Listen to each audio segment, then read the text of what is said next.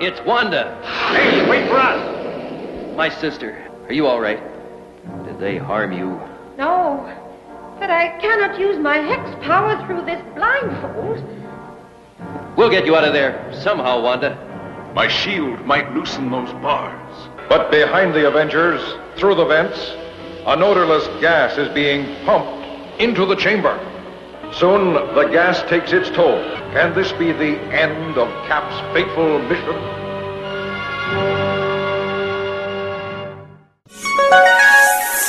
And here we go. We would be honored if you would join us. Once more, the Sith will rule the galaxy. I know this is hard for you, but winter is coming. I can bring you in warm, or I can bring you in cold. You clearly don't know who you're talking to, so let me clue you in. I am the danger. Avengers! Assemble. I am a Jedi, like my father before me. Who's scruffy looking? Les. Might wanna buckle up, baby. Carlos. Smash you. King Tom. Hey guys, you ever see that really old movie, Empire Strikes Back? They got your weekend geek covered. And you? You're on the Sith list. Welcome, welcome, welcome to episode number 239 of the Sith List. I'm your host, Raj Solachai, and my co pilots this evening, the young, the restless, the bearded one, Mr. Carlos, Buarguia. who's very gassy tonight. Very much so. He's been burping up a storm. Thank God it's not from the other side. Well, no, no guarantees. Ugh, the man we call Crunch Crunch, the man who is so punctual. Now, I, I love how punctual he is. That's why he's an intricate part of the Sith list. Mr. Les Crunch Crunch Gonzalez. What's up, buddy? I'm operating on my real time, which is black people time. So yes, I'm on time and punctual. 100%. 100%. Fantastic. The man we call the king of all pods, Mr. Tom Chansky. King Tom, how you doing, man? I'm fine and dandy. That's great. the man we call El Hombre, I call El Hombre, Mr. Eric. Blaze guitar again, finally. Strothers. Yeah, man. Had a country gig, nailed it. Oh, yeah. Nailed it. How was That's that? right. Oh, It was- fantastic. It was good, man. We went to, I did a session in a recording studio. Haven't done that in forever. And Oh, uh, we damn. played and bent a few biscuits, but what are you going to do? That's just how it goes. And uh, yeah, it was neat. Neato Benito. Did you do cover songs or you do originals? We did uh, five of this guy's originals. His name is Michael B. Witt. And we did two covers. One was uh, Somebody Like You by Keith Urban. Hmm. And the other one was I Want Crazy by Hunter Hayes. Wow. And learning those guitar solos is neat, man, because that's not normally how I play. And Right. so getting it, doing it, doing it, doing it, whoopity woo. It was, it was cool. Country artists have the best names, dude. Hunter Hayes. Yeah, I'm not a big country guy. I used to be when I was younger, but like the guitar, I admire the really good guitar players. Brad, well, you know, I played that Brad Paisley. Mm-hmm. Brad too. Paisley, yeah. Here, I mean, good lord, Yeah. that is some ripping stuff, man. I've seen some of his concert stuff and he does like um, covers and he has like a DJ with him and the DJ plays a song and he just plays the rest of it. Oh, he's great. Mhm. Well, he was on like Good Morning America several years ago and played Hot for Teacher. He played that Yeah. uh, at that concert. That's yeah, that's great. And then he showed up. I talked to you about this before, but for you Game of Thrones fans, um, right before the series finale that everybody shit on, they had some amazing guitarists show up. Tom Morello, I thought Scott Ian. Scott Ian was there from Anthrax.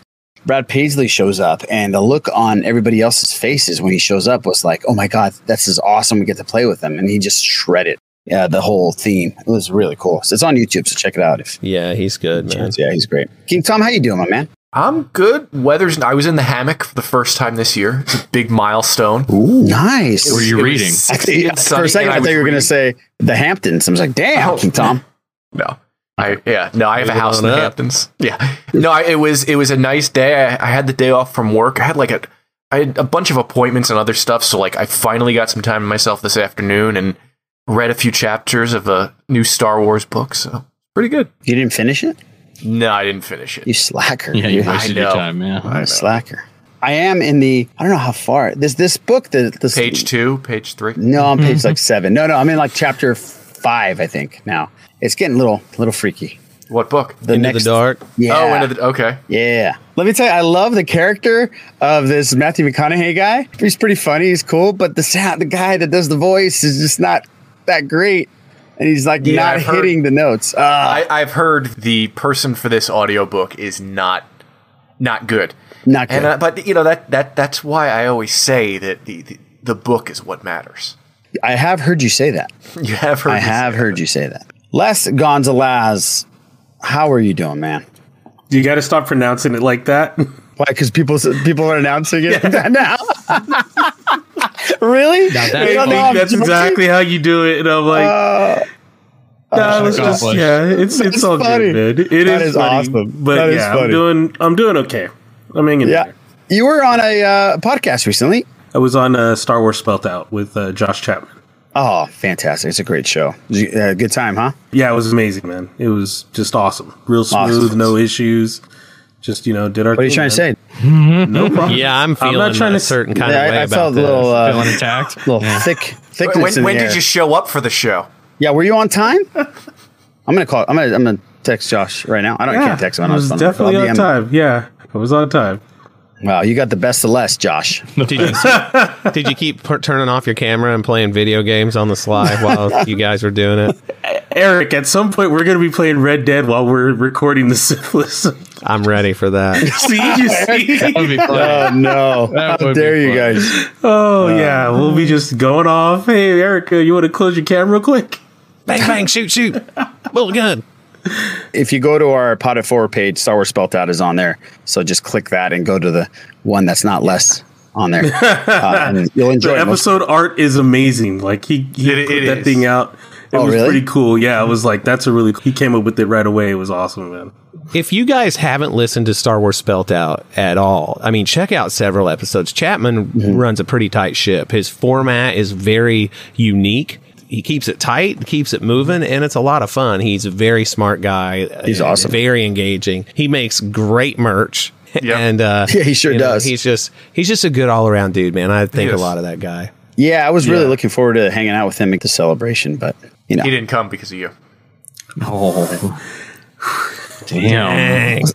Shots fired. what's going King on? Tom. King Tom's coming at me like two weeks in a row. Well, you know, he had he had hammock time, so you know this Yeah. is hammock time, King Tom. It sounds like he had hemorrhoid time. It's coming at me hard, man. Wow, What's going on here, King He Tom? is not going to be the butt of your joke. Oh, there oh, it is. there we go.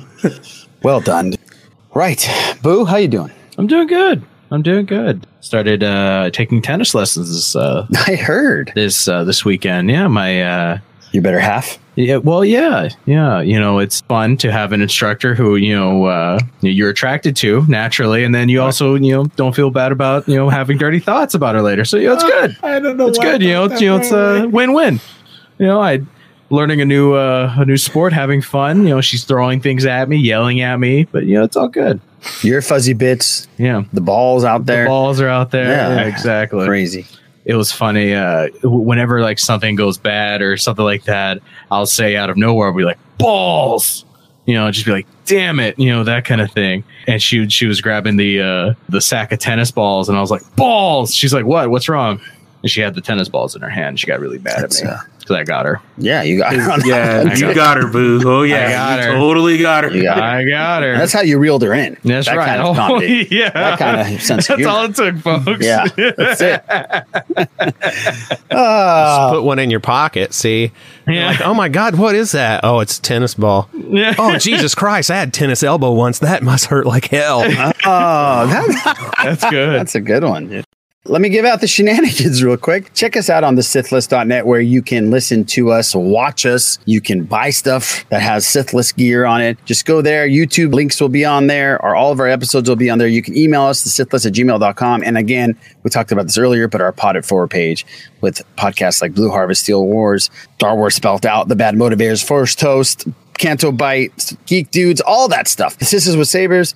Check all of that out, please. They are great podcasts. And go to the Kessel Run Transmission site where I was on there last Friday talking some Star Wars and their new set in beautiful Irvine, California. But I'm glad those guys are here to stay, so which is uh, very very cool. And other than that, I think it's time to jump into the box office. And here's the crazy thing, guys: we have a legitimate box office total this week. There's not these 1 million, 900,000, 3 million. Tom and Jerry made $14.1 million. That's pretty impressive. This is before New York opening, obviously before LA opening. $14.1 million. The animated cat and mouse adventure breathed new life into a struggling winter box office with a robust $14.1 million opening, making it the second highest debut of the pandemic era, behind only Wonder Woman 1984's Christmas release. Interesting, guys. Has Tom and Jerry saved movie theaters across this country? Because after Wonder Woman, we've had just a string of just 1.2s, 1.3s, maybe a 4 million here. 14.1 during a pandemic is pretty much like a $60 million, $70 million release if things were open. What did the other movies of this week make? Under a million. The Croods made 1.3. Little Things made 930,000. Wonder Woman made 1984 made 700,000. The Marksman made 700,000. And I don't think this is the first week for any of those. No, it's not. Yeah, I mean, well, even even for Tom the, and Jerry, even yay when for the Croods was week one, it didn't Right. make 14 million dollars. Oh yeah, yeah. I, I mean, it's it's. I guess it's a good sign that people are going back. But let's see when there's actual competition between multiple movies opening up in the same week. Well, I think it's a really good sign that parents are taking their kids back. That's a big thing. They feel safe enough for their kids to go to the theater. Well, yeah, that's your top five. Did anybody watch anything? I actually saw The Croods, New Age. saw it in a drive-in. Been waiting for this review. Oh, yeah, I got to go with my niece, Boo's niece, and it was her 14th birthday. So I volunteered. I'll have my, uh, you can take my Mustang, my convertible, and we'll go to watch the movie in the drive in. You can bring a friend. So I took two 14 year old girls and a little nine year old boy, eight year old boy, I think he's eight. Yeah. eight year old boy to go watch Croods A New Age in a drive in. And it was, uh, it was, a, lo- the whole experience was a blast.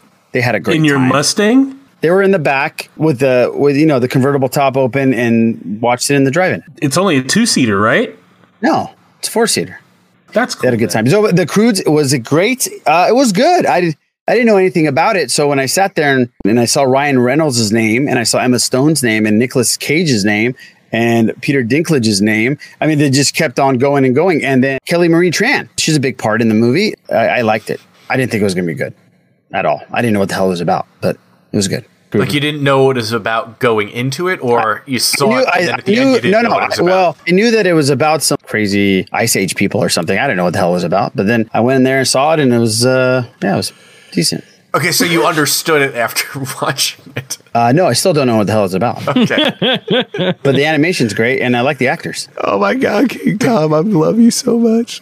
Yeah, I know what you're doing, King Tom. no, it was a legit. I was. And this is why that's great to have editing power, because I can just pick all this out. it was a legitimate question. So you didn't know what it was about going in, or you just couldn't grasp it while you were there. That's how I heard it. Yeah. You fuckers. Star Wars. Yep. Kylo, go ahead. It's time for Eric's Star Wars report. well, well, well, well. Check this out. Okay, so sorry. Fuck off. Man, King Tom. Uh, it looks like we've got a new cast member for the Cassian and Andor show, and it is somebody from dun dun dun Game of Thrones. Now Croods. I have not from the Croods, yeah. Now I have not watched this show, but can somebody tell me about this actress that is is hip to Game of Thrones and what she's done? Les, you want to drop the, the knowledge here? Who's the actress? Oh, sweet Jesus. Uh, Is it Indira Varma? Yes. I'm glad you prepped for other podcasts. I'm glad you really. Uh, he ran out of time, man. Oh, Really- yeah. I did. I Jesus did. I did. Indira Varma is uh, Ellaria Sand, if I'm not mistaken, who is uh, the queen or the princess of Dorne and uh, the mother of the Sand Snakes in the movie, in the show. And she's uh, pretty sinister, and she's great. She's a great actress. I think this is uh, going to be a good one for for this show. Excellent. So another thing, Katee Sackhoff was talking about the Clone Wars characters, and she also had a lot to say about Bo Katan, Bo Katan specifically, that uh, she really liked that kind of gray area that she fell in during the Mandalorian. That you weren't sure is she a good guy or a bad guy, and uh, you know I, I I like it when when a character actor like that can get in behind it and and enjoy things like that. And you know that is one thing for sure, man. Do you think going forward that Bo Katan will be viewed as a as a good guy? Mm, I think it all depends on what's going to come out of the whole "I need to battle you for that dark saber" thing. Um, because she didn't look very happy about the situation she was put in. So I think it, uh, it's all going to we're going to find out in uh, next season. I think, and it's going to be real quick. There'll just be death from above. You think is that the deal? I, I think she's going to be cool with it. I think somehow, some way, obviously they're not going to brawl for that thing. So, and she's going to be in other shows. So I think they're not going to really make her a bad guy per se. I think they've they've been taking the time this season to show Din breaking with his code and everything. So I think it's one of those, you know, Rocky Four type things. If I can change, you can change. Everybody can change. What a great line. Work that in. No, it's great. Won't have the interpreter messing things up. Я думаю, что каждый тоже изменился. So, okay. We've all kind of wondered what's going to happen going forward with like Rangers of the New Republic and that sort of thing. Well, the Latino Review, LRM.com, I think, or LRMonline.com, regardless, their sources tell them that Hera Syndulla is going to be sort of that anchor character that is going to tie the new show to the Mandoverse, so to speak. Me personally, I think that rules. I really love Rebels and my kids dig it. And I think Hera is a neato bonito character. And uh, yeah, what do you guys think about this? King Tom, how about you, man? I love it. I think it's something that they should be doing. Um, you know, Hera is Hera is a wonderful character in Rebels, and they're starting to use her in other media too. She was a big part of she was a part of Squadrons. She's a, a big part of the Alphabet Squadron trilogy of books, the last part of which came out this week. And it, I don't think it's a spoiler to say she's in this last book a lot more than she was in the other two, and you're really getting into some of her um, her emotion. She's a leader in the rebellion, and she's a single mother. And I think it just having a character like that will lend so much to the story, and it's it's kind of a no brainer. It's someone they should be using, uh, and, and I think just it, it makes you know before um, when the previous assumed lead was in the mix, I, I wasn't as hot on that show, but now I'm really looking forward to it. King Tom, have they talked about if the child is force sensitive at all? Uh, the the child really hasn't been in the books. Interesting. Yeah, I mean, it, it, First of all, I don't know if you know this, but if you've seen that final episode of Rebels where you see him in the ship with his mom, plainly he goes on to front the band Green Day, so he doesn't have enough time to be messing around as a Jedi. He's a walking contradiction, that kid. Oh no! I like that. That's my brand of humor, Iraj. I'm really proud of you right there. Good stuff. Anyhow, so you guys remember Soraya Wilson? She interviewed Rian Johnson and mentioned the, the whole thing about how his trilogy is still a go and all that. Mm-hmm. Well, you can take it or leave the delivery methods, but she did say that he said, Rian Johnson being the he, that there was no plan to kill off Kylo Ren slash Ben Solo when The Last Jedi was made, and that it was all JJ's fault. No, I, am sorry. That's not, Not- what not she said. fault, yeah. But it was all JJ's idea. and that's the deal. Interesting. I- yeah. I didn't see that. I saw it today. Wow. And I suspect Reddit is where I saw it. But regardless, right. how about them apples? That's interesting. I, mean, I think the only way they could have redeemed him, and I was so against him being redeemed until I saw it, and I think they did a good job how they did it. I think he had to die. There's no Yeah. other way. If they were going to redeem him, that was the only way to do it. The way the way they did it is, I think, the only way it could be done. Yeah. Mm-hmm. And but the thing is, he does such a good job of being personable and endearing, and you know, everybody deserves a second chance kind of thing. But man, oh man, I mean, when you mur- when you murder and you're responsible for the death of millions of people, or at least indirectly, partially responsible, that's that's not something you bounce back from, man. You know, Well, people pe- people Vader did pissed- Well, I mean, but he died. Yeah, that's what I'm yeah, yeah, yeah, saying. that's right, You, that's you right. don't you you don't do it the other way. Yeah, you don't live on. Uh, people people talk about how Christianity's bullshit because you know people will all you got to do is is uh, ask for forgiveness on your deathbed and you're good to go. it's like I I see a lot of similarities to other stuff that people claim to like too, but right. uh, you know, I, w- would it have been cool to have turned the tide sooner to where he could have been Ben Solo after the fact? Sure, man, they would have had to do some different stuff up front, but I do think it would have mm-hmm. been neat because I really did enjoy that character. Yeah. But I I think felt- they were sort of left with no choice. He was either going to be bad forever or he was going to have to die. But that's just my my take on it. I felt one of the unsaid lessons from The Last Jedi was that redemption is possible, but you have to want it or you have to work for it. And the reason that I felt that was because during the movie, he was given multiple chances to do something good, to turn to the light, to not be a shit. And every single time he had one of those chances, with the exception of saving Rey from Snoke, he did not take it. No. You know, he took he he wanted her. He wanted the the rebe- the um the resistance. He wanted them to die. Uh, he f- he fought her. He wanted the the the first order army to march forward to the base.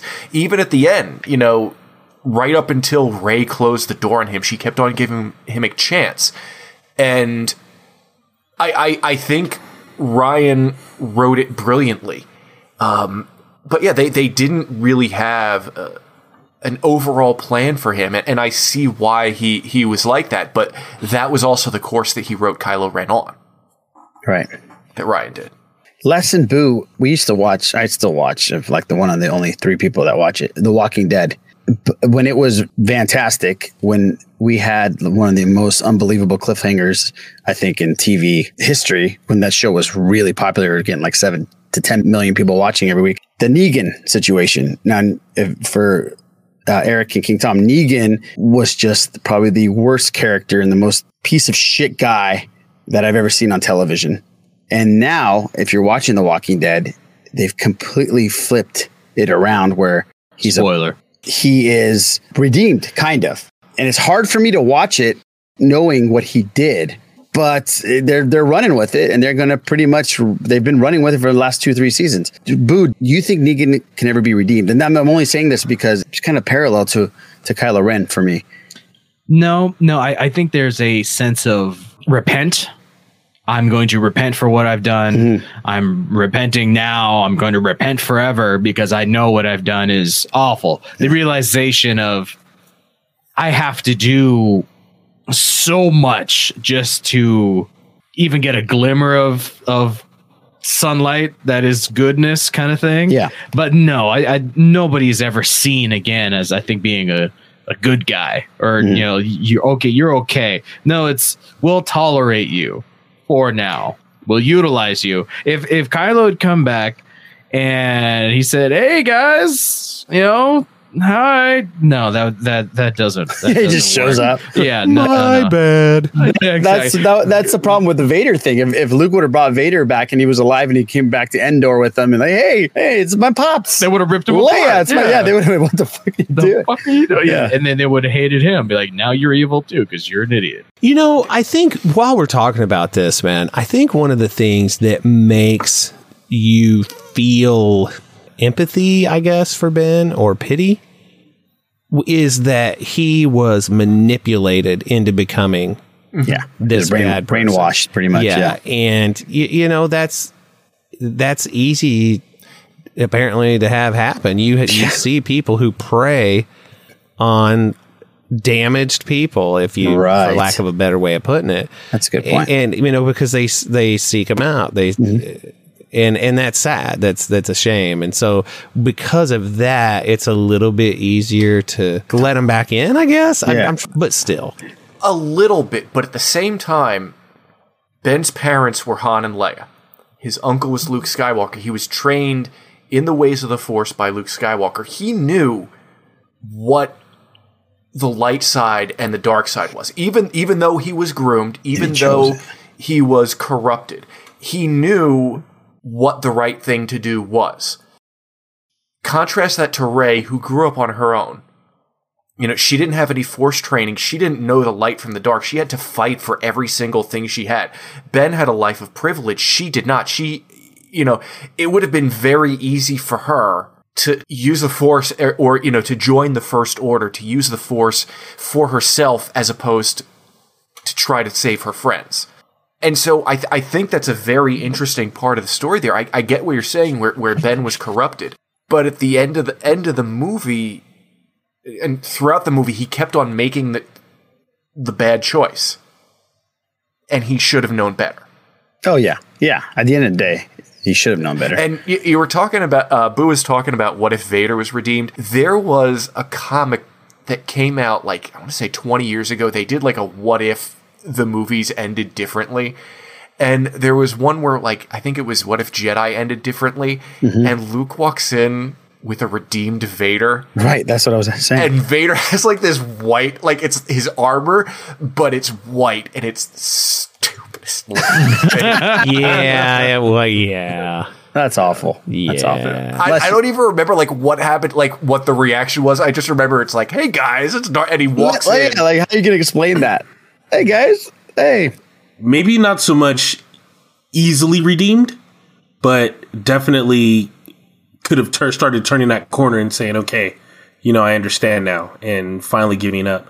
Uh, and then again, to go back to the difference, Negan basically took advantage of the situation that he's in, you know, and you kind of have to do what you have to do in an apocalyptic, you know, dystopic wasteland. You got to do I what mean, you got to do. Not like that, Les. That was heinous, dude. And no one's There ever done that. so think about it like this. You got to look at it in a certain way. There's him and then the other guy Rick, right? Right. Their body counts are probably the same. They've probably killed. I mean, they've Yeah. killed their own best friend. They've killed someone. They've done what the situation when you're all in the up up to your eyeballs and shit. You're gonna have to swallow some nasty stuff. dude. As Oh, simple as oh, that. That was that was now nasty, nasty stuff. when you're when you're Ben Solo, like King Tom said, you have been you've been walked down this mm-hmm. path. You've been enjoying this life of privilege. You've been given this, and I get it. Maybe there was some pressure there because he's you know a Skywalker in in terms, but I really think he probably could have been redeemed. It would have just taken. It- It's going to take six a- movies. Yeah, that's right. It would just take some more movies, you know. It, Right. yeah. or started earlier. Or started earlier. They That's they could have started it at the end of Force Awakens. After he does what he does to Han, he could have just been like, "What the f have I done here?" You know, and Well, like, not just that. If we would have seen maybe him younger and grown up with him in a way, and then see the turn, then we have in our heads who he really was. Um, I think we got I mean? that man. He was completely power hungry. I mean, he wiped out Snoke. Like he he. Oh no no no! I get that. I'm and he saying went if to we- go hunt down Palpatine. He's like, no, no, no, man. This is just me here now. He Oh, yeah, no, I- I pretty much totally fully turned. Yeah, Yeah, So- he t- fully turned. He didn't give a shit. He just wanted it to be himself, and Right, maybe and- Rey. And again, also remember he kept offering Rey too. While That's he kept offering to Rey, like, come with me, come with me. Right. I'm not going with you. You come with me instead. Yeah. Mm-hmm. And he was really, really passionate about that. He really was. And one last thing I'll say is that you've got somebody can be redeemed like that, but still face the consequences of their actions. Because redemption's a personal thing. You're not, I mean, you can be redeemed in the eyes of others, but really the, the thing you have to live with is yourself. Right. And, you know, if he can, if he can do that and, but still, you know, end up in prison for life or whatever, and that would have been a thing. But All right, cool. There's a new book out that King Tom can uh, tell you about. The book is called Victory's Price. It's the third part of the, um, the Alphabet Squadron trilogy by Alexander Freed. Takes place within the year after Return to the Jedi. It's about a fighter squadron um, of the New Republic fighting against uh, their Imperial counterparts, and um, there are five characters. It's the series is not for everyone because it it deals with a new set of characters, new locations, and it breaks up the the story a lot. So sometimes it's it's hard to follow. And I've talked with people whose judgment I've trust who just can't get into the book, and I I totally understand it. And I, I will say that the third part, I'm probably about a little bit more than halfway through. The third part's shaping up to be a lot better than the first two. And I think it, it's hinted at where the final act of the book is going to take place. And, and you know, if, if you know what happens within the first year after Return of the Jedi in the Star Wars story, I think that's a good thing. And do you need to know the first two books in order to read I this? would, re- I mean, it, it recaps it within, but I would read the first two books just in case. Okay. The other the other thing that's been going on over the past few weeks, I think they've done about one a week. StarWars.com on their YouTube channel has had these little animated clips about the High Republic characters. Uh, last week or the week before, we did one on Marchion Ro, the head of Yeah. Nihil. Um, but this week they did one on one of my favorite characters from the books, uh, the the Wookiee Padawan Burryaga. And Burryaga, and he plays a huge part, especially in the beginning of the book. in the beginning and then later Yeah. on emotionally you know wookiees are they have what 200 year lifespans this takes Mm-hmm. place 200 years before um, episode one and, and i'm a bit sad that we don't see him then I know that sucks. that sucks. Well, let's watch it um, and play for our listeners. Centuries before the rise of the Empire, prosperity, pioneering, and adventure marked the era of the High Republic. Padawan Burryaga may appear imposing, but is actually known as the gentle giant of the Jedi Order. His master, Nib Assek, has dotingly given him the nickname Burry. Burry's experience as a Jedi is rooted in his culture. He sees the Force as leaves on a gigantic tree with sprawling limbs, and his lightsaber is crafted from wood from his home world. Aboard their Vector, young Burry and Nib are among those tasked with stopping anomalies of the great hyperspace disaster from killing billions. But as they prepare to take action, Burry is overwhelmed with a sense of fear. Nib calms her Padawan, but Burry makes it clear that it wasn't his fear. He reveals a significant discovery that forces the Jedi to rethink their strategy just in time. The Jedi of the High Republic work harmoniously in the face of great disaster, expending every effort and ability they can offer.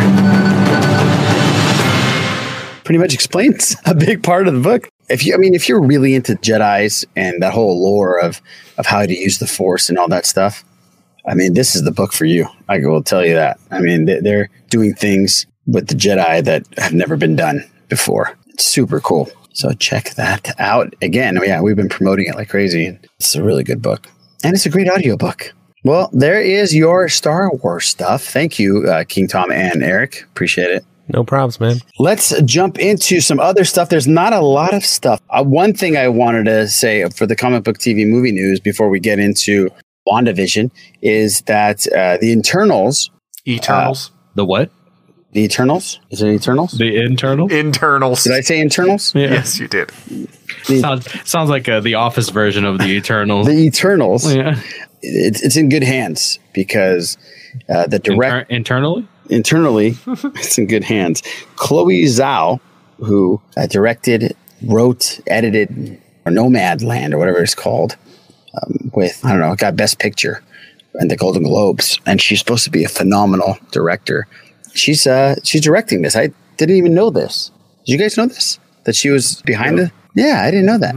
And she's a huge Marvel fan really big Marvel fan. In this movie, there's a little Marvel plug in it, uh, which is pretty cool. So that, that was really cool. I'm really looking forward to this. That's going to be the third. I think it's Black Widow, Shang Chi, and then the Eternals, Or the internals. all, or the Internals before Spider-Man three in December. Right. So that's kind of cool. And uh, Black Adam is finally going to be filming. And I know people have been waiting for this and we're saying it's never going to happen. It's never going to happen. They're actually starting filming in April. So for you rock fans out there, Black Adam is actually happening. Uh, what's your boo bits, bud? So my boo bits are there's only a couple to be honest. So Hogwarts Legacy is the the Harry Potter video game that's supposed to be coming out. Oh. And don't exactly know when, and but there's been some screenshots and stuff like that. It looks really cool. You get to create your own wizard and or witch or whatever you want to be. But with that creation, the developers have pushed the envelope in the correct direction in my eyes.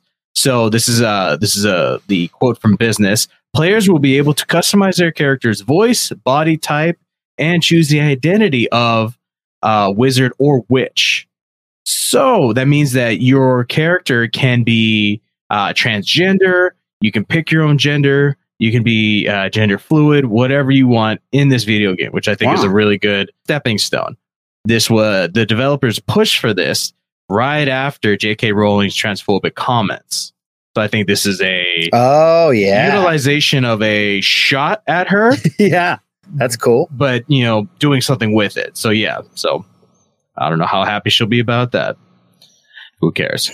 Who cares? Yeah, right. Uh, we were talking about movies and you know box office, and uh, hopefully things are you know moving and things are getting better. People are getting vaccinated, and you know uh, less things are happening. Hopefully that continues. I'm scheduled Friday. Fantastic, fantastic. So Black Widow is uh, going to be released in Hong Kong on April 29th.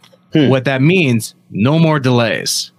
Oh, this is happening this year. Black Widow is coming out at its scheduled time here in the United States. When is that coming out? I have no idea. I, it, they changed it last last couple, like I think last month or something like that. And to be honest, I'll when it's out, it's out. That's the way I felt about it. But this is actually If it dies, really it dies. Yeah, pretty much.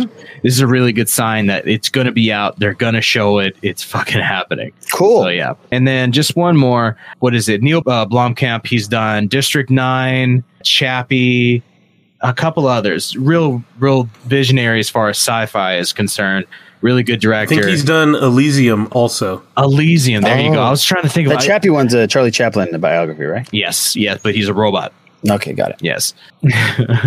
he came to fame with his first movie, District 9. That was his real big coming out party. He says that District 10 is in the works. Oh, finally. Yes. That had an interesting ending. And he creates these. They're sci-fi epics, but the world that he creates and how it um it's real, but with very very big sci-fi overtone. You know, you're like, I want to see more of what's going on in this particular single movie universe, kind of thing. And So, yeah. social social injustice overtones. Yes. Yeah. He, he's able to put the real world with sci fi, which Right. is something that's very awesome. And it's done beautifully. Mm-hmm. The CGI that he uses is just incredible. So, yeah. I text King Tom earlier today because I asked him. I was watching Endgame. I said, "What living being is the most important living being in the MCU in its history?" And you guys are going to really hate me when I tell you and what it is. You guys want to take a hack at this? And I didn't think about it until I watched it today on TBS for the first twenty minutes, and then I switched over to Disney Plus. it's becoming it's becoming a, a, a thing now. Uh, yeah. Let me tell you who, who it, what it is. So wait, wait. Who's the in in our world? in the who's MCU, the most important? in the or MCU, in the MCU? Is not in the gonna- comics. Is this going gonna piss like you off. Nabu? No, it's not. Well, kind This, of. this sounds like a shitty This dad would joke be a, this would be a bad Naboo. This would be a bad Naboo. So the single most important person. Changes the tide in the entire MCU. Is responsible for bringing back half the population of the universe. you guys are gonna kill me. Okay, so when I was watching Endgame, how does Ant Man come back? The, the rat presses the, button. The rat. Yeah. The, if it wasn't for that fucking rat, Yeah. if it wasn't for that rat, We'd all be fucked. Ant Man wouldn't have come back. hmm And none of that would have happened. Mm-hmm. And nobody makes a big deal about that damn rat. That rat deserves a statue or I something. think it's I think it's the rat from Ratatouille, and he's just been Hey, whoever it is. just Yeah, back that's the single channeling most through the whole Disney in like the MCU. library, dude. funny enough, I was uh, I thought that something like that was going to happen, but I thought it was going to be the ants. One of the ants, you know, Yeah, An- Anthony. I thought Anthony was going to, or a That bunch of them been were going to press the button, like he's still able to communicate or something, or it just takes forever for the communication to go through. I was hoping to be that. Yeah, I, I was kind of bummed that it wasn't, you know, a particular Ant Man character, you know, as far as the bugs are concerned. You would think when they were towing, you were towing- dude. when they were, when they were towing the van, you would think that somebody would have went inside and like actually looked and see if they pressed some of the buttons or something or turned it on because all the rat data was like press the power button because it Mhm. says uh, something engaged like a return yeah. engaged. Um, hit, hit here to return. yeah, yeah. so that rat needs a comic. Needs something. San Francisco rat. All right. That was better than I thought it would be. okay, good. Wow. But still not good. I just I think we need to make that clear. We're still disappointed, just not as disappointed. Yeah, we're mad at Before- you. We're Before we get into WandaVision, let me read a couple of emails here about WandaVision. This comes from Dan Summers. We haven't got one from Dan in a long time. Hello, you beautiful fucks. As always, great work breaking down all things Star Wars, Marvel, and fuck off for dissing DC. We don't diss DC. They diss themselves. All right. We diss We don't themselves. diss DC, but do they deserve praise? Oh, see, that's a diss right there. Oh, King Tom. Oh man, you're lucky you get a crown, dude. No, I'm joking. WandaVision has to be one of the best shows I've seen in a long time. Olsen and Bettany are killing it, and their conflict is as heartbreaking as her kids disappearing. I also have a few questions to ask you, fine folk.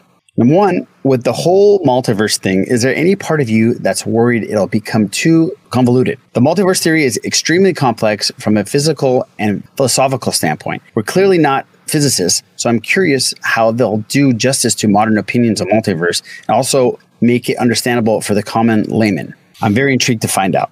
Two, you can shit on DC, but I think the Snyder Cut stuff is fascinating. I haven't heard this much chatter over a superhero redo that's actually happening. They are definitely behind Marvel in terms of success, but I also think it's foolish for them to try to mimic Marvel just because they're doing it well. Be dark, do your own thing, and do it well. See Christopher Nolan if you're confused. Totally agree with you. Three, lastly, if you had to choose only two Sith Lair members to run the show from now on, who would it be? Yes, I'd like to see the world burn. Kisses, hugs, and fists, Dan Summers, aka Darth Bane's receptionist. Wow, let's start with the third one. If you could choose only two Sith list members to run the show from now on, Strothers is out because he has experience. You can't do that. I would love to see Les and Boo Oh my god, run the show it'd be a shit show. because I know that King Tom and Eric could do it. I would love to see. I'm not. I'm not saying you couldn't do it, but I'd love to. Oh see no, that's exactly what you Yeah, should pretty say. much. Yeah, just fucking I'm not say it. saying I'm not saying that what I just said is what I said. You're not but complete Garbo. Yeah. No, no, no. I, what I'm saying is, I would love for you, for somehow it'd be like, shit, I can't be here this week. Eric's like, I'm out. King Tom is out, and it's up to you and Les to record and edit and do all this stuff. I think you could pull. You have your boo bits, so you can just run a boo bits episode. It would it would divulge less and I would be like, well, we're gonna talk a little bit of Star Wars, a little bit of this. Let's talk sports. well, that's not fair. We'd have a sports segment, like half the half the episode. Like these guys aren't here. Let's do fucking sports. Ton of shit to talk about. Ton of shit. So, King Tom, what do you think about the multiverse thing? Do you think it's they can make it so it's understandable for the layman? I I think they'll do a good job of it. Um, I think there's going to be things they want to do, and having the concept of a multiverse actually, I think, cuts down on a lot of the complaints that that hardcore fans would have about logic. If you think about it, because you could say, well, yeah, it was the multiverse. And just as long as, as they don't fall back on it, th- there is a danger they would fall back on it too much, or that they would just go to that all the time. Yeah. But I, I think it could be something that, that would make things easier to j- digest and make bringing in some of these other characters a lot easier. Yeah, I did too. It's a way to retcon. Yeah, and then also we've seen where they've taken something like time travel, very hard to explain. Other people have messed it up, and they did a very good job of explaining it, made sense, and they even talked about other movies where they're they're talk shit about their time travel Genius. explanations. Genius Exact- move. Exactly. So they have their own in their own, and I was like, you know what, that makes sense because you create different timelines. We've seen other movies talk about that, but not as much in depth. So if they're able to do that and decipher that in such a way that is very digestible for everyone, I think the multiverse portion that uh, they'll do completely fine. Yeah, I do too. Eric, what do you think about that? Do you think they can do this without? Y- Yeah, I mean, y- you know, stuff like that's always a concern because it can essentially make make it to where there's no consequence for anything. Ultimately, in, in you know, because you've seen it happen in other franchises, but no, I think they'll do a good job, man. The MCU's been kicking ass. I I have no concerns. Yeah, I, I trust their story group. Absolutely trust their story. And going back to the DC thing, I completely agree with you. Let they should just stick with what they're doing over the last five years. Don't try to be Marvel. Just do your own thing. If you want to have dark ass movies, go ahead. Joker was phenomenal. Wonder Woman number one was great. If you watch Wonder Woman 84, it feels like they're trying to marvel it up a little bit. And I think Yeah. it gets lost. Gets lost there. So yeah, I agree with you with 100% with that one. And let's read this real quick. This is a, small, a short one. Email from Rick. And by the way, Rick from Jam Transmissions, congratulations on your 100th episode. That is awesome. Well done. Well done. And I know, Eric, I think you had a Rick on Bad Motivators, right? We did, yeah. He was on the Bad Motivators this week, so Fan- it was a good time. Fantastic. And guys, uh, Rick's podcast is on our Pot of Forward page. So if you haven't listened to them, please click and check them out. But let me read you his email. Hey, gang, Rick here. Just a quick question about WandaVision. I'm writing this before the finale, but do you guys think that the kids will be kept alive going forward in the MCU? I know Wiccan and Speed existed after a deal with Mephisto in the comics, but do they pull them out of the hex to maybe make them a part of the Young Avengers down the road? Cheers and keep up the great work, except for Nabu torture. Rick the- Rick Villanueva. Jam Transmissions. P.S. Thoughts on the Thor leaks? Uh, thank you for bringing the Thor leaks up. So I, I heard about that uh, right before we came on. What do you guys think? Do you think they're going to be alive? I think they're going to be alive. I, and first of all, it's like unless it's Walking Dead, it's taboo to kill kids in any show. They're not real. I think they're real enough in our heads that it's still going to be really hard to kill those two little beautiful little kids. You you think they're dead? Oh, they're gone. Yeah, because this has to end poorly. Has to. I, I think I think Vision's gone. No, I think That- everything. I think everything's gone. I don't think so. I think. I think it has to end poorly. So yeah. So I, I don't see the kids making it. I think it's. it- it- we're gonna be left with a massive kick in the nuts. We're just like, damn, that hurt. The reason why I don't think those two are gone is because it doesn't seem like Wanda has control over those two whatsoever. Mm. You know what I mean? Yes, she doesn't control vision. Yeah. I think at the end of WandaVision they'll be gone, but they will be back by the end of Doctor Strange and the Multiverse of Madness to give Wanda a happy ending. Oh, okay. So you think we're not going to see that? You think? Oh gosh. But I, d- I don't see them as permanent fixtures in the MCU. Yeah, yeah. I don't see. Yeah, yeah. I agree with that. I don't think they're permanent fixtures. But Eric, do you think that they're going to survive this season? Man, I, I mean, I hear what you're saying about it's taboo to kill kids, but I don't think they'll be killed. I think they'll just find out that they were never real. That Oh, all of this tough, was, you know, while it appears to have substance to us, that ultimately it was, it, it wasn't. And it's, that's harsh. But yeah, I kind of think that's where it's headed. Is it killing them if they weren't real to begin with? it's still gonna suck because what's really gonna hurt, even if you don't, even if you don't think they're real, Wanda's reaction to her children that she has That's what manifested, That's what disappearing, whatever, whichever way you want to call it, dying, disappearing, just uh, her realization that they weren't real, whatever, whatever they they choose to to do, it's going to hurt because of her reaction. It's just going to be another loss that she's had in the continuing just the giant bulletin board of just losses that she's had. Right. So yeah, so that's going to be the real reaction is how she feels, how broken she is at the end of all of it, where you just e- even more even more broken. So yeah, so that's where the real pain is going to come from is from her, not from actually losing the kids, but from her losing the Oh, that would be awful Yeah, for it's, her. it's going to be awful yeah. to watch. Awful for her. Now he's talking about the Thor leaks. Did you guys hear about any of the Thor leaks? It was pretty interesting stuff. It's fun stuff. Yeah. So we have we've seen uh, pictures of Melissa McCarthy as uh, Hela, Sam Neill as Odin, uh, somebody else is playing Thor, and you see Luke a Hemsworth. stage. Luke It's the Hemsworth, oldest thank you. brother, yeah, Luke and I heard Damon might be back. Yeah, Damon might be back to play Loki. Um, and you see a stage, so it looks like there's a play going on. Yeah. They're reenacting in uh, Ragnarok. I think they're There you reenact- go. reenacting Ragnarok. Yeah. Yes. And McCarthy's husband, I heard, is also in it. Oh, he has to be. Yeah. Yeah. Yeah. So yeah. So it's it it looks funny. Yeah. You see Melissa McCarthy with the with the the the head thing with the horns on Yeah, it. She yeah. looks great. Yeah, Yeah, yeah. Sam Neill looks awesome with the eye patch and everything. So yeah. Yeah. It looks pretty cool. And it looks funny. So and this is you know Taika Waititi. Taika is gonna just having a blast. exactly. So it does look like it's gonna be very very fun. and makes me w- just so excited to see what he's going to come up with in Star Wars. It's going to be crazy. All right, so thank you, Rick. We really appreciate it. And again, congrats on number 100. Um, now it's time to jump into WandaVision. We'll finish this off with WandaVision episode 8. Finale is tomorrow for us, tomorrow, late tomorrow night. Cannot wait. Kind of sad that this is it until uh, it kind of morphs into Multiverse of Madness. Les, what was your take on episode 8 of WandaVision? It, it ramped up at the right time. Like I think it's going in the right direction. Obviously, we only have one episode left. Yeah, I Uh, I, so. I think I think getting that quick little origin of Agatha Harkness, uh, Agnes, and then getting that confrontation at the end, and they just know how to end the episode. She declared, you know, you're the Scarlet Witch, and then boom. And I like the way that they are. Uh, so she's the Scarlet Witch. She was named that as a mutant, but this is how they do it to like kind of pacify, I guess I would say. But then I've also learned, you know what, you got to start throwing out all your comic book knowledge.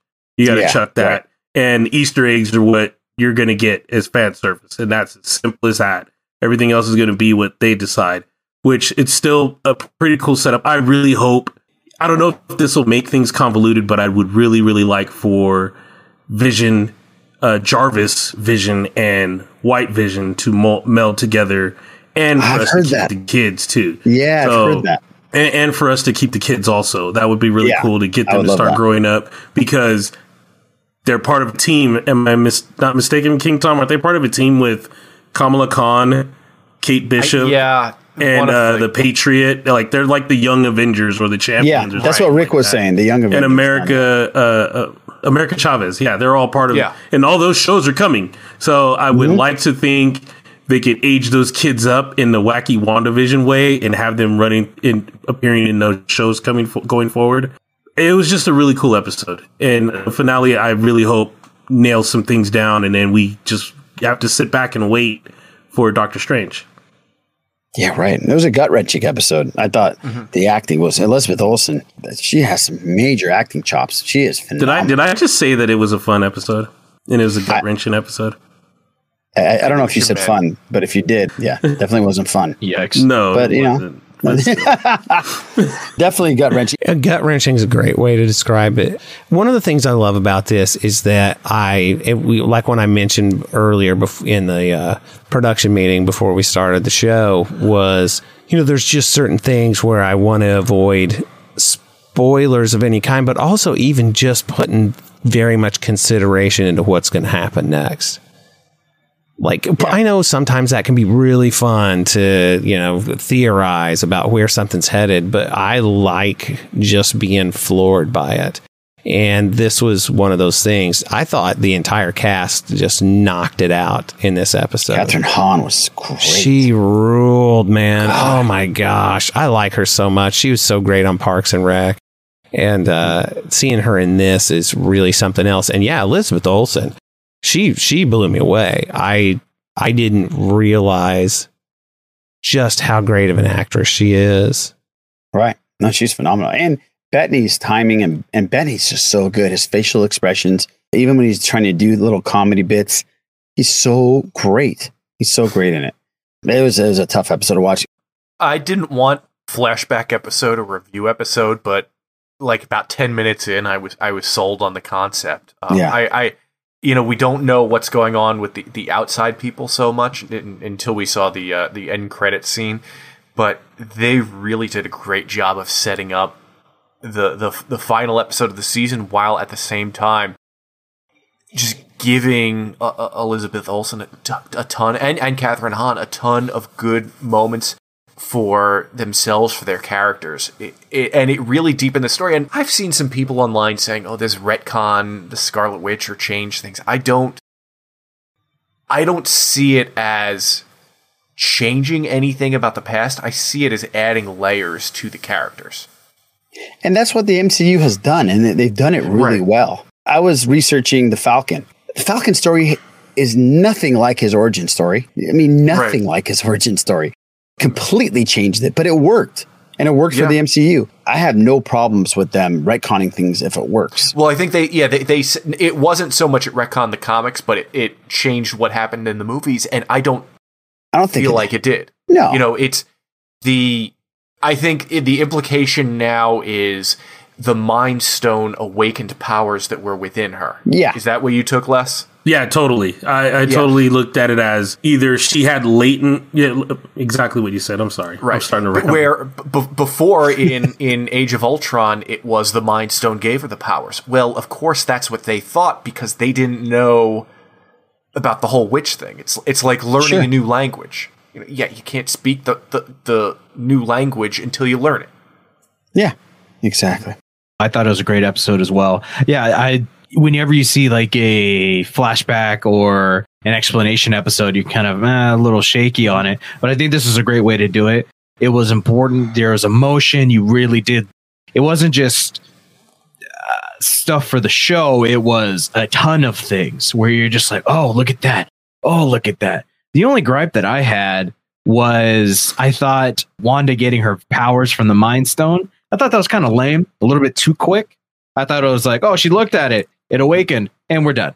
I was kind of hoping for something more, I guess, not, I don't know. When stuff like that happens, I guess you expect to be more excruciating or more of a laboring thing going on. It just seemed like she had a vision in her head, and just from one second to the next, she's got powers. I was hoping for something more impactful. But besides that, I, yeah, no, I thought it was a great episode. At the end, I was wondering so Agnes has fear, correct? She is terrified. Agnes- she's, Agnes she's wants- holding her kids, is like, stay the fuck away from me. You're scary. I don't want to deal with you because you're terrifying. Oh, I didn't get that. That's what, and that's what my, she says it like, you're the Scarlet Witch. Is, oh shit, you're the Scarlet No, Witch. I, I That think, was my I think she wants Scarlet's powers. Yeah, She she's wants upset. She's like, I've been doing this for ah, millennia, and Yeah. I can't even. I have to do things one at a time here and there. You're mm-hmm. knocking this stuff out, and you don't know what you're doing. Yeah, you Like, she even know made you're fun of her. Yeah. Yeah, she's like, Yeah, you're I using your powers that you can bring people back to life, but you're making breakfast for dinner. That's, That's right. what she was. that You're being a sitcom mom. and you- and you have no idea how kind And, of and then you have. Boo, I have to ask, you watched Dragon Ball Z back in the day, right? Yes. Okay, so when the ancient Namek taps Mm-hmm. Gohan's head, what happens after that? He's a badass, right? He Yeah, becomes. yeah, he, he goes just- on to become a badass. It just That- happens. it's yeah, the same thing. Yeah, it's next. the same That's thing. true. Yeah. So that's all. It's you got to look at it like that. Like it was latent power, unlocked potential. Yeah. There it is. You know. And, then you got to look at it. They only have 45 minutes. I mean, they have they have an hour, but they give us forty. They give us thirty three minutes, and then agony The- of credits. the intro just and agony. end credits. Yeah, Right, Oh, right. man. When we were young, eh, remember the I can't remember what the actual name of it was, but it was like the Looney Tunes something something, and it was ninety minutes long on Saturday mornings. Yeah. Yeah. Thirty minutes of that was commercials. Oh yeah, for sure. I remember seeing reports For on sure. Yeah, so For sure. yeah, And not only that, these episodes have their own commercials in them, so they're Yeah. taken away that Right. way as well. That is funny. Yeah. So before we head out, though, let's talk about some of the things that people were like waiting on. Um, one was this engineer, the scientist engineer. So it ends up just being somebody that worked the sword. Um, that's that's the person. I heard that that I read from the director that they apologized because they made it. He read unless he's bullshitting. They put all these theories out there, and he's like, I was so impressed with all these theories that I read, and I felt kind of bad that I couldn't come up with any of those. So, wait, the a- the astrophysicist is the person who brought her the That's, the tank. That's what I read. I could be totally wrong. Disappointing. Yeah, it's very disappointing if that's the case. If that's the okay, case. but again, like I said, I've learned to throw my or just hmm. s- tamper it down. You know, you got to tamp it down. If you get an Easter egg here, you get an Easter egg there. There were crazy theories. They said aerospace engineer, and everybody went from Reed Richards to Adam Brashear, who is Blue Marvel, which is basically Black Superman in Marvel, and mm-hmm. is Captain Monica Rambeau's like boyfriend and a significant other. Oh. I- I- you know what I'm saying? What was Pym? Who was Pym? Pym is Dr. Pym was No, no, I know who he is. What what is he? What is his official title? Thanks, thanks, King Tom. King Tom's face when he does that. Oh, we all needed to go to high school together. That's all I'm saying. Yeah. we all needed. We wouldn't I'm be doing sorry. this podcast if we did. I'm so sorry. What is his Uh, title? Uh, but he's like a bioengineer, like a biochemist. A- He's a biochemist, uh, astrophysicist. He's just he's Well, got the it all. They, I'm all asking these this is because he has ties with the White Vision, correct? does Now, and also, Right. didn't Bettany say that he's very, very excited to work with somebody he's always wanted to work with all his life? And wouldn't Michael Douglas be one of those type of people? But yeah, but I don't think he's in good standing to show up. You mean? Oh, you mean he's not feeling well? Uh, No, yeah, he is. He was at the. Golden Globe. He looked fantastic with Catherine. I'm sure he was. Yeah, of course. Yeah. he- I don't know. I mean, that could be it. it. It could be him. Yeah, he could be there. It, it- I'm just but I also saying. heard. I also heard Bettany was was pulling a, a fast one on us. Yeah, so the director said that Paul Bettany, and he called him out directly. Yes. Said is- this is his hole. Yeah, Yeah. he's dug himself into a hole as far as the cameo at the end that people are thinking, and that he's he's the director's basically saying, point all your hate at that guy. Yeah, because whatever you are, whatever is going to happen, you're going to be disappointed and you're going to be really pissed. because they're saying that he said that about White Vision, about playing alongside himself. Yeah. So, But also, the director could be really fucking with us. oh yeah, they all could be absolutely. Yeah, it- Uh, yeah, you just gotta wait to see. nuts. That's my point. I yeah, can't you- wait. Now you gotta wait to see. You really do. But I appreciate you uh, clarifying that was Michael Douglas, King Tom. Anytime, but that's Yeah. why I'm here. all in all, wait, That was episode. Michael Douglas. my goodness. Huh? Wait, that was Michael Douglas. That is Michael What? Douglas. Yeah. all right, guys. I think we should end this thing. but uh, honestly, I'm kind of sad that this is going to be done. And they're Oh, not yeah, coming, for they're not coming back to a season two. Like my brother, who's not really into any of this MCU stuff, he's like, "Oh yeah, so what do you think is going to leave off a cliffhanger for season two? And I go, "There's no season two. And he's like, he, the look on his face. He's like, "What are you talking about?" Just It's- lie to him then, man. Nah, what are you doing? Fuck 'em. but yeah, it sucks. It sucks that they're doing this. That, but I get it. It's going to lead into multiverse of madness. Yeah, that's season two. That that'll be. That- yeah, two. that's a big season Yeah. two. You get that. No Well, in- commercials. One thing you'd have to consider too, man, if there if there was going to be a season two of this show, it, the it would have to be completely different. Yeah. Yeah. It, because they can't keep the current formula up, so No. it would practically be a different show. Right. No, it would. Let's it would pick be ten more Marvel. TV shows. Let's pick Yeah. game shows. Every sh- every episode will be a different game Oh, show. Hollywood Squares would be the best, dude. I would love that. Hollywood Squares, Jeopardy. who plays draw. who plays Press your luck. Yeah. Press your luck, yeah. Dude, Wheel of Fortune Barker? would be great Yeah. if the answer was ah. my hairy aunt. Yeah. Oh man, let's That's end it on Family that. Guy joke. Let, yeah, no, yes, no, yes. My bad. No, no, it's okay. Let's end it with that one. You you were on it tonight, Eric, with your jokes. All right, guys. Appreciate you listening to this episode and sticking around for the end. Mr. Carlos Buraguayo, where can people find you? I'm going to go all out order this. You can find me on Twitter at the Sith Lisboo. Mr. Gonzalez, not really Gonzalez is his name, people. It's a joke. Where can people find you? Uh, You can find me on Twitter at lessmore78 and on this show, and then do some reaction videos on our YouTube channel.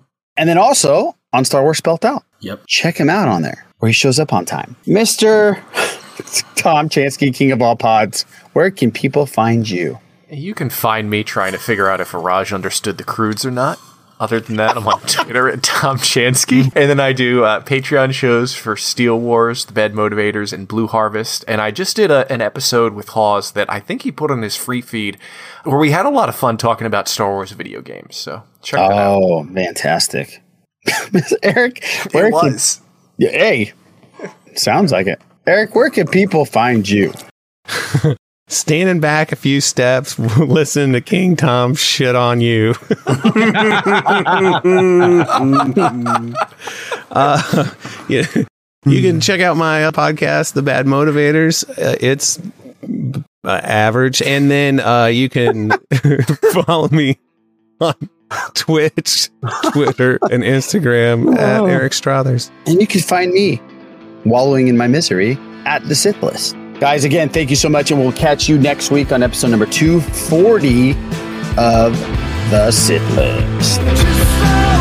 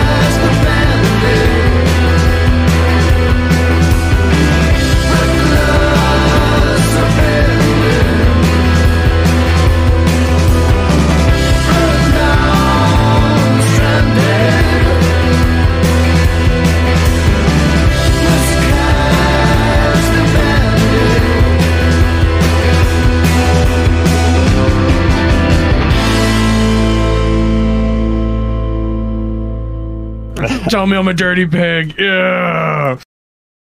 Boo. What? That's that's Wait, that just went weird. Oh, that's got real weird. Tell me I'm a Oh. dirty pig. Tell me I'm a dirty pig. I don't dig on swine, dude.